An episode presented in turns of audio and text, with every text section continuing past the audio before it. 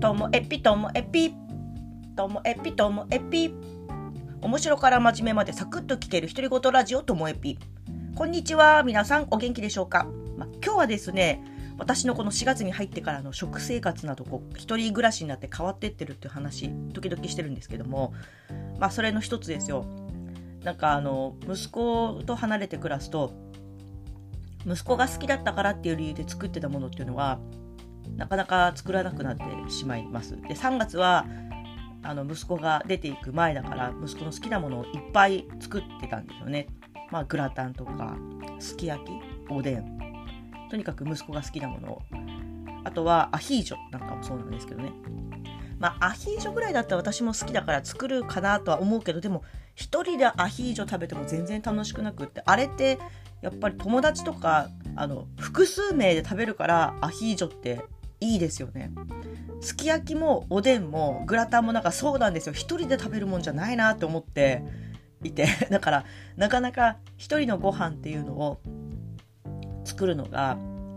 何作っていいんだろうなと思ってたんですけど、でもね、いいのがありました。ちょうどいいのがあって、もう2週続けて作ってるのがあるんですよ。それはですね、スープカレー。スープカレーはね、一人ちょうどいいですよなんか私はジョーロっていうね、お気に入りのスープカレー屋さんはあるんですけども、そこに行けばいいじゃんって話もあるんですが、でもなんか家でゆっくりしたいなと思って、でスープカレーでも作ろうと思って、最初はスーパーでいつも買ってる瓶のベル食品かな、瓶のスープカレーの素があって、それを買ってきて、それの裏見ながらでお肉とか野菜とかと思って買って作ったんですよね。で、久しぶりにお米もちゃんと炊きまして、本当4月炊飯ジャー2回しか使ってないんで私自慢すんなって話なんですけど、それでそのスープカレーの時にしか使ってないんですけど、でスープカレーって想像以上にそのレトルトじゃないや、その元を使うとめちゃめちゃ調理時間が短時間なんですよね。普通のルーのカレーのように煮込むっていうのがほとんど必要なくて、なんか裏に書いてある通りに作るとしたら、具は具で火を通しておくんですよね。例えば根菜類、人参とかじゃがいもだったらレンジにチンしてから、そしてお肉とか他の野菜炒めているところに入れて、そこの肉とか野菜火としたフライパンがありますと。で、鍋の方にスープカレーのその素とお湯で煮立たせて、そこにその具材を入れる。で、馴染んだらもうそれで出来上がりみたいな感じなので、もうほんとルーのカレー作るよりも全然楽で、しかも私やっぱりルーのカレーよりもスープカレーの方が断然好きで、昔は時間がね、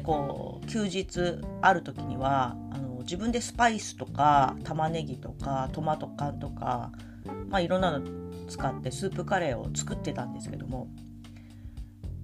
だからあれ食べたら、今回のねスープカレーの素の食べたら、またスパイスちゃんと揃えて作りたいなって思ったりもして、なんか一人の過ごし方の方向性も見えてきた気分になってきました。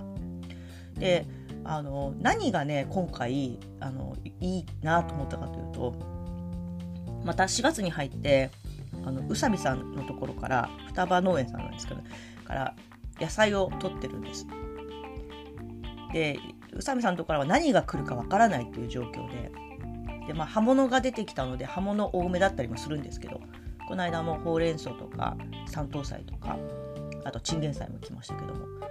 でもたまに人参とかパースニップが入ってるんですね。皆さんパースニップって、紹介したことあるかもしれないですけど、白い人参みたいな感じで、でも白い人参って割には人参よりもなんか匂いがすごい強めなんですよ、人参の独特な香りが。で、食べると、火を通すと甘みが強く出るんですけども、でそもそも私人参実は苦手で、煮た人参って食べなくて、食べるとしたら野菜スティックとか、あと千切りにしてある生のサラダに入ってる人参とか生がよくって、なんか煮ちゃったら人参の甘みが出て、なんかそれがちょっと人参のあの独特の香りと相まって苦手だなと思ったんですけど、でも私が苦手だと思っても、まあ、宇佐美さんのところから来るので食べなきゃなみたいになって、あ、そうだ、上路のスープカレーは人参が なぜか美味しいんだと。上路のスープカレーの人参だったらあんなゴロッとした人参もう一個入ってても全然食べたいぐらいだと。どうしたらああなるんだろうと思ってで試しに、でも多分私なんですけど、ちゃんと蒸してるんじゃないのかなと予想はしてるんですよ。前に聞いたけどなんか秘密って言われてた気がするんですけどね。あ、じゃあ私も蒸すことはできないけどレンジで